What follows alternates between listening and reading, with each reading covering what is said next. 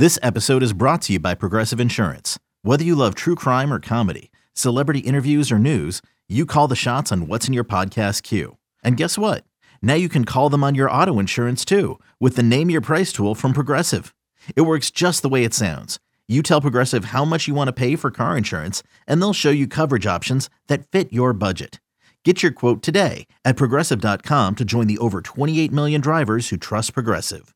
Progressive Casualty Insurance Company and Affiliates. Price and coverage match limited by state law. This is the Daily Tip presented by BetMGM. Now, here's Chelsea Messenger and Michael Jenkins. Chris, sounds like you're going to Steelers training camp later today. Uh huh. Are there uh-huh. things that you can pick up by being there in person that you would not know otherwise? Like it feels like it would be helpful to have like boots on the ground. Like that's why they like have Yeah. the journalists go out there. Yeah, I, I think there is. Like, just uh, we were just talking before the show, right before you jumped on Chelsea. Actually, it, some of my kind of takeaways from one day at Steelers practice yesterday, and just in talking to guys before and after practice, in watching the execution of stuff during practice.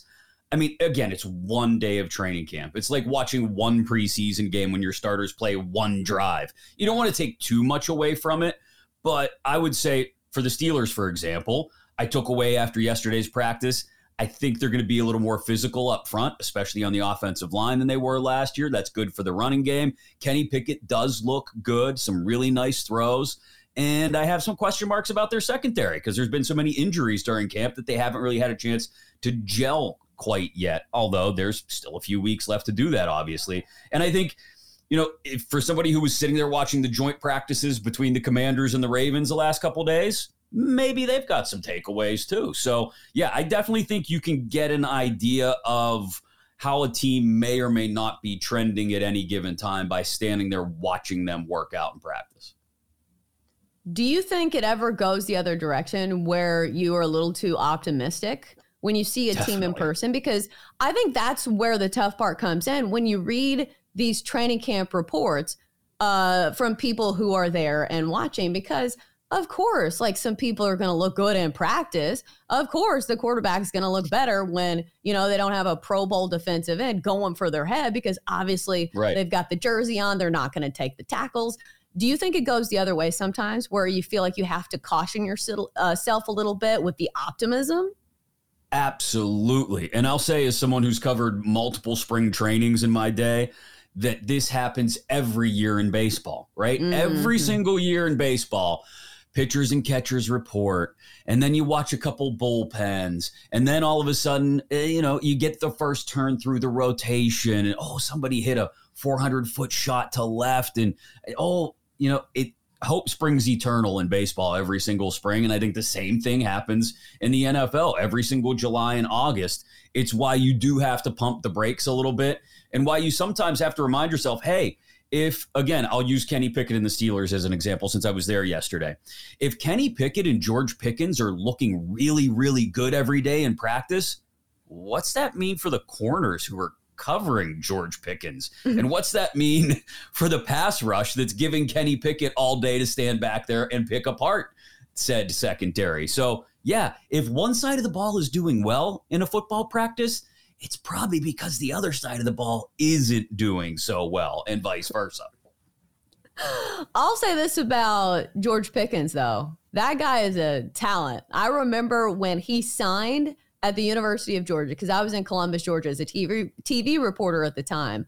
And all of the charts were just projecting that he was going to be the supreme talent. And he was. If you watch him catch a football, you're like, okay, this guy's a stud. So I think maybe that is factored in as well. But the reason I bring up vibes and optimism is because it feels like we have a lot of both of those when it comes to the commanders and their training Mhm. camp because we know the ousting of Dan Snyder was the big, biggest vibe change you could probably have for an organization. He brought a lot of toxicity, I would say is the right word, to that franchise. But now he's gone. But now what I'm trying to do is sort the vibes from the actual team because vibes don't win football games. Like maybe they win you one or two, but still, it's looking like an uphill battle for the Commanders this season because a lot of people like Sam Howell as the quarterback, but he has a total of one game played. How much experience or how much can we really take away from one game played in the NFL?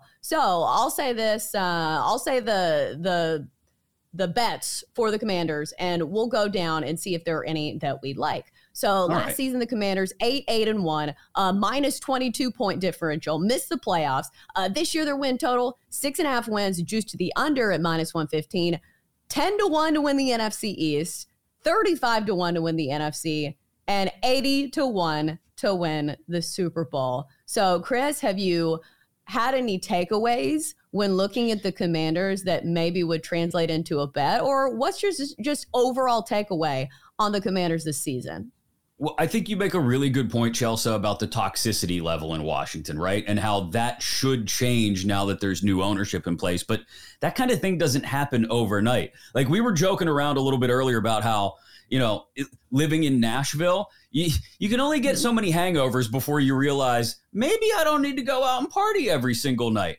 And a hangover is what? It's just the toxins leaving your body, right? Well, the toxins take some time to leave your body. And in Washington's case, it's not going to happen overnight.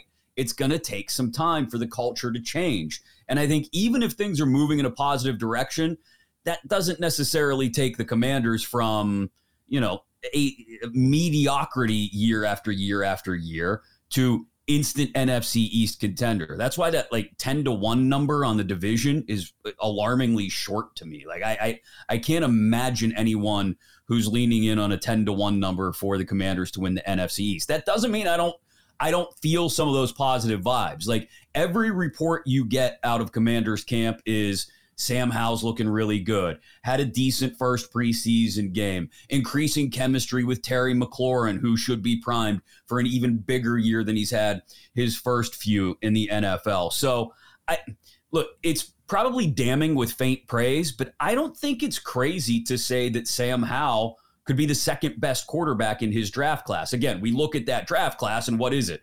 It's Kenny Pickett and Desmond Ridder and Malik Willis and what Bailey Zappe. Like it's not a great draft class, but right now as it stands, I think Sam Howell has potential. The question is, can this version of the Commanders with Eric Bieniemy running around practice screaming at everybody to the point where Ron Rivera has to be like, "Whoa, everybody just chill now."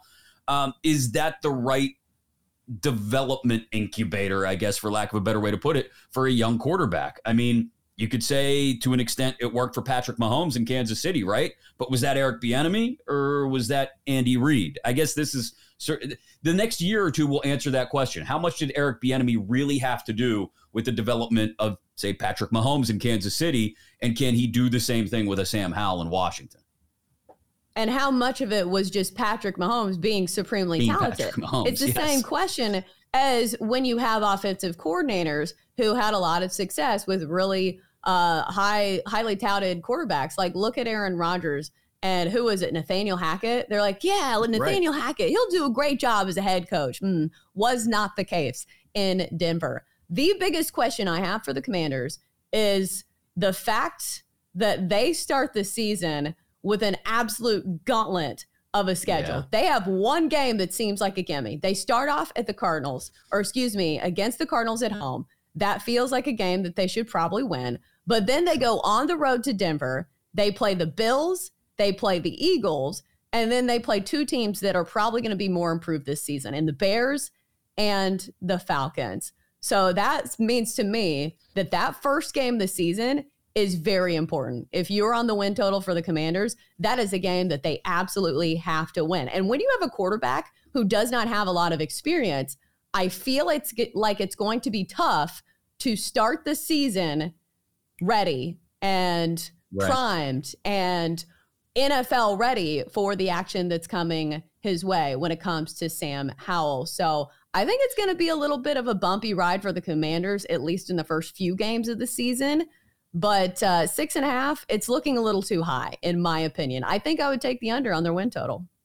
See, I lean over, and I'll tell you why. And it's not because I think they're going to be a playoff team. It's not because I even think they're going to win nine games. I, I, think this is another sub 500 year, or maybe 500 at best year for the Commanders. But I do look at the schedule and I do see a couple of spots that I think decide whether this is a, say, five win team or a nine win team. And I think they can swing that far. I look at weeks five and six because, to your point, the first four weeks are brutal. I, I think much mm-hmm. less of the Broncos, I think, than many other people. But I think there's reason to believe the Commanders could be 2 and 0 before they lose to the Bills and Eagles. And if they're 2 and 2 going into week 5, a home game against the Bears, I know everybody's flying high on the Bears right now because of Justin Fields, but weeks 5 and 6 are huge for them because they should be go- able to go to Atlanta and and win a game against an inexperienced. I know it'd be a battle of inexperienced 2022 quarterbacks in Howell and Ridder, most likely, but I think they can go to Atlanta and win. I think they can beat the Bears at home and they could shock everybody and be four and two six weeks into the season. And then the question is once you work your way through the meat of the schedule late in the year, let's say they're somewhere right around 500. And before that ugly wrap up of the last two games against the Niners and Cowboys, granted, both are at home, they've got trips to LA to face the Rams and to New York to face the Jets. Those are two games that if they win both of them, and I think they're capable of winning both of those, couple those with surprising wins in weeks five and six, all of a sudden, this is a nine win football team, I think. And that's not entirely crazy. The question is if they get a mm. young, inexperienced quarterback looking like a young, inexperienced quarterback, then that's how that quickly devolves into a five or six win team. I'm leaning slightly over. I think they're a seven and 10 team but I don't say that with a great amount of confidence, knowing that we still have no idea how Bieniemy and Howell are going to mesh. I just think that it's going to be tough for the Commanders to jump off to a hot start, and then I'm not so sure if they win some of those games because a lot of this hinges on what you think of some of those other teams. But mm-hmm. I went into this preview thinking I was going to take the over because I'm pretty much sold on the vibes and how the culture has changed in Washington. And I wanted to take the over. But looking at the schedule, I just could not pick out seven wins.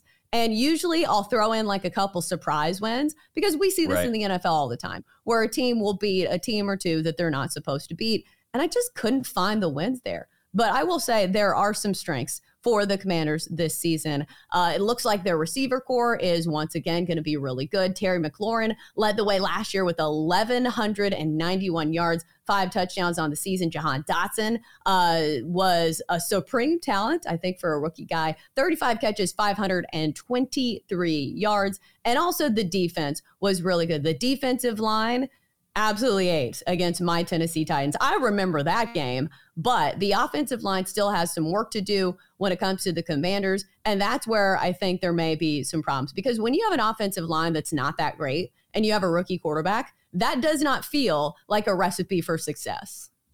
Yeah, this is a little bit of a patchwork offensive line. Like you have the young guys and Cosme and Charles, but you've got the veterans that are, you know, are, are they as good as that veteran status would usually indicate in Gates and Wylie, and then you got the undrafted guy Leno over on the other side. I think it's the problem will be because I don't have a ton of trust in their run game either, Robinson and Gibson, that and that offensive line. That if they get in games where they say back it's back and forth and they can they can keep the offense somewhat balanced, are they actually able to keep it balanced? Or opposing defense is just going to pin their ears back and go after the young quarterback. And if that's the case, Howell is then forced into more mistakes. And that's how you end up with a five win, six win team. Uh, and, and also, is Chase Young ever going to be healthy again? Since we're, you brought up the other side of the ball in the defensive line. I mean, when's the last time he practiced, let alone played in a game? He has been conspicuous by his absence for the most part the last year and a half, which flies directly contrary to the first year and a half of his NFL career. If Chase Young could get healthy and look anything like he did his first full calendar year in the NFL, then they've got a chance to really make some things happen. Emmanuel Forbes is having a great camp, their first round pick. Maybe that's what they need, but I to your point, yeah, this is a six to seven win team, and I, maybe I'm just buying into the vibes, and that's why I'm leaning seven.